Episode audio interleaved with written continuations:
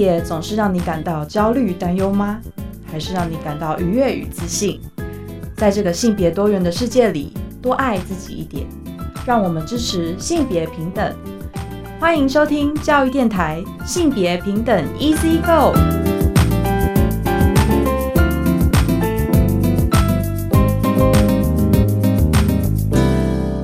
大家午安，欢迎收听教育电台性别平等 Easy Go，我是文龙。不晓得这礼拜大家过得好吗？在疫情期间哦，其实我们的节目会跟大家分享许多书哦，因为最近一两个月台湾出版了非常多关于性别的书籍。而今天的性别慢慢聊，想跟聊的是一本生产的书哦，书名是《生产本该无伤：顺势生产与阿平医师的好运助产所》。稍后呢，很高兴我们邀请到了这本书的作者哦，陈玉平医师来谈他的作品。今天的性别大八卦，想跟来聊东京奥运，因为呢，东京奥运可能会有首位的跨性别选手。我们先进行性别大八卦。性别大八卦。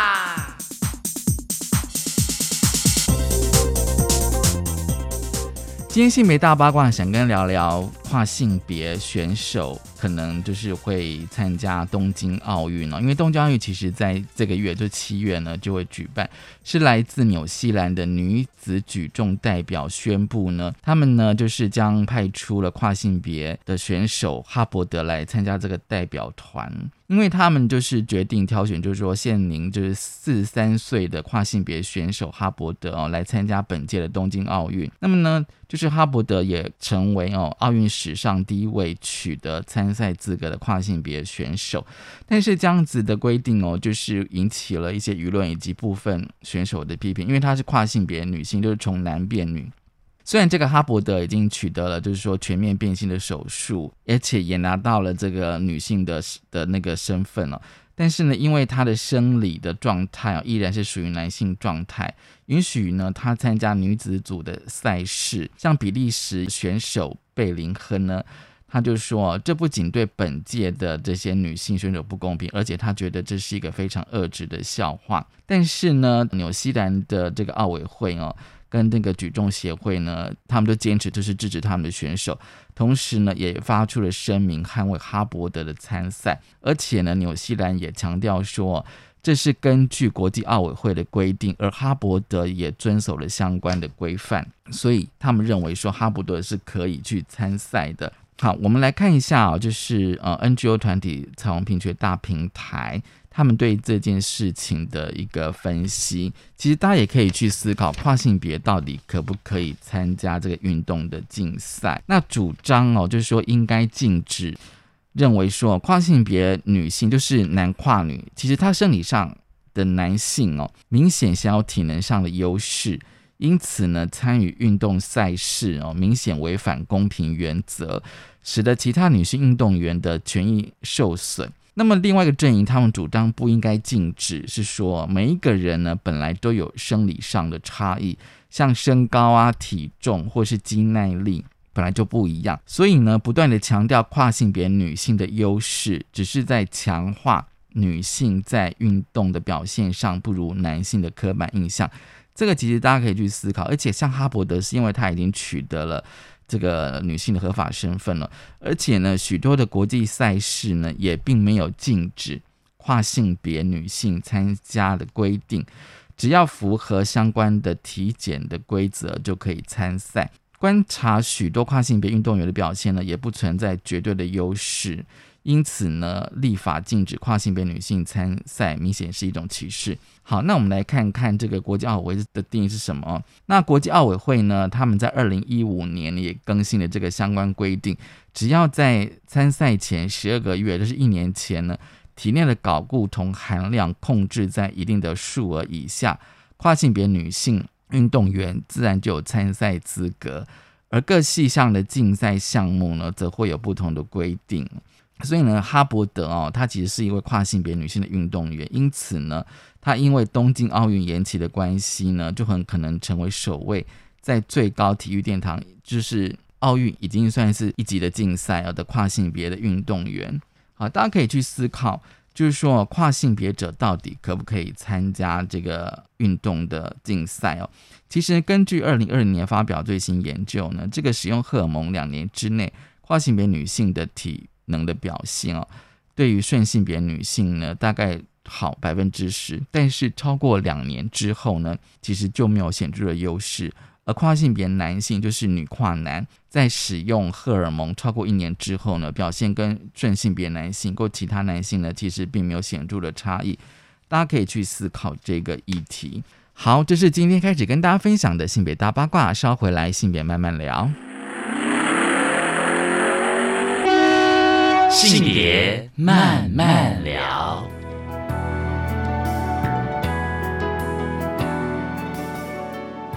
欢迎再回到教育电台性别平等一字个，我是温乐。我们今天进行单元是性别慢慢聊。今天慢慢聊，跟大家聊什么呢？今天慢慢聊，其实跟大家分享一本书哦。这本书其实我觉得非常重要哦。嗯，它的书名是《生产本该无伤》，它其实有个副标，就是顺势生产与阿平医师的。好运助产所，很高兴我们邀请到了这本书的作者，同时也是好运工作室的负责人陈玉平医师。陈医师你好，吴龙好，大家好，我是陈玉平医师。好，今天我想要跟陈医师来聊这个顺势生产哦。其实我相信有很多的朋友听到顺势生产，应该有非常多的想象。嗯，所以我一开始还是要想呃想问一下陈医师，就是说，哎，陈医师你当初为什么想写这本书关于顺势生产呢？是，呃，其实呃，最开始是我七年前研究所毕业的时候，本来想把硕士论文，就是我的硕士研究是偏母乳哺育方面的，嗯嗯嗯，那本来想把硕士论文写成一本书，嗯，那呃，在研究所毕业之后，其实我就开始酝酿做顺势生产这件事情，嗯，那呃，那个写书的计划就这样搁着搁着。搁到现在，就发现说，哎，其实呃，因为哺乳的研究其实也是着重于在母职的探讨，对，那对，那生产其实是更源头的事情，对，那就干脆把这几年来呃，在在做顺势生产方面的一些心得啊，一些感想跟。跟母乳哺育这个议题整理在一起，然后出了这一本书，这样子。嗯嗯嗯，就是说本来是想要把你的硕士论文改写这样子。对对，其实我发现你前面哦，就是讲蛮多你个人的经验呢。对，前面一两章，对，还蛮动人的。因为我觉得我们在读书的时候，其实我们常常会觉得。我不知道，从小到大对我来讲，就是学校学的东西是一回事，你的日常生活是一回事。哎，真的，我觉得真的是这样。然后，即便是受医学教育啊，呃，老师在以前医学院的课堂上常常讲说，呃，我传授给你们的知识，你们到临床现场常常会发现用不上。对，然后我觉得在求学的过程，我们一路在思考的是，为什么我们学的东西跟现实生活会有那么大的落差？嗯，那呃，后来念了研究所，我觉得还蛮蛮开心的事情是，呃，我念的是呃阳明大学，现在改改并校的嘛，变成阳明交通大学。那那时候念阳明大学的人文社会学院的呃阳明的科技与社会研究所。嗯哼，那。它是一个人文的研究嘛？那我本来读医学的，所以在那个呃转换的过程，我觉得慢慢的把这个所有求学你在学习呀、研究的目标拉回人的身上。嗯，呃，我们英文的简称叫 STS。对，STS。这个这个研究所其实它非常强调那种在生活当中人啊、社会啊，甚至跟科技物，然后跟技术的连接。所以我觉得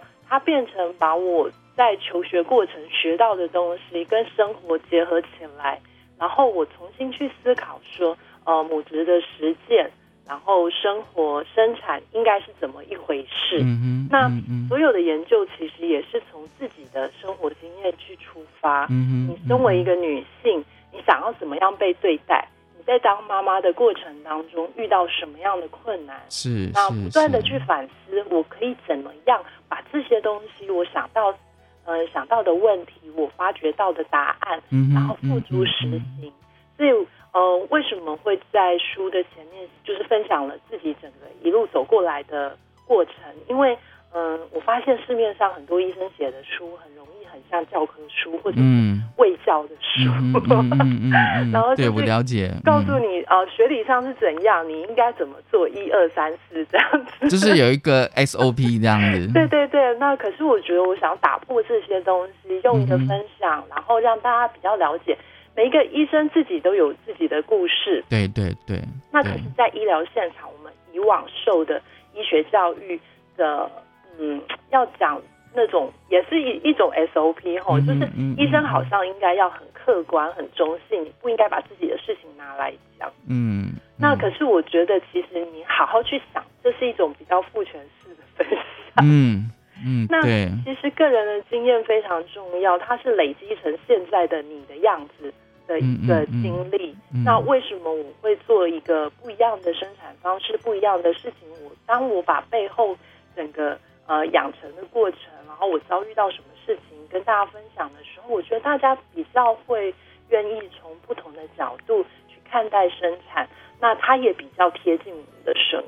而且陈医师，你有在书里面提到说，你自己就是在家里生产，对，对对，嗯就是在家里出生在。在家里出生对这样子。嗯，所以这样子的经验，就是说会让你，就是说去读医学院的时候，会不会都是你所学的再去映照到你本身在家里出生的那一个经验这样子？嗯，我在书里面有写，其实我本来觉得在家里出生，是因为我们那时候住在雾社山上，嗯交通不方便、医疗不方便的关系。嗯那我真的是一直到念了研究所，重新去看待台湾生产的历史的演变、接生者的转变之后，才知道啊，原来我出生的那个年代刚好跨过台湾接生者的改变的那个年代。嗯那在我之前，其实大家在家里申请产婆来家里接生，这个是一个很很正常、很占大多数的事情。嗯那从从一九七二年，就是西元一九七二年之后，台湾面临了接生者一个巨大的转变。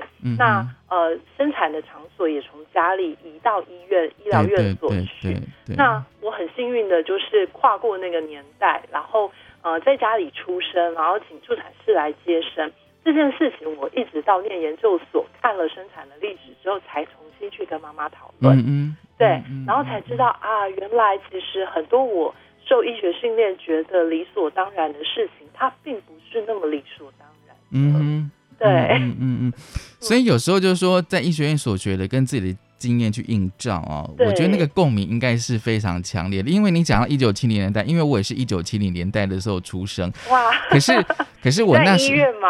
其实我已经在医院了。是，对，然后因为我之前有看过这样说，差不多一九七零年代的时候，台湾刚好是助产士，就是那时候的产婆跟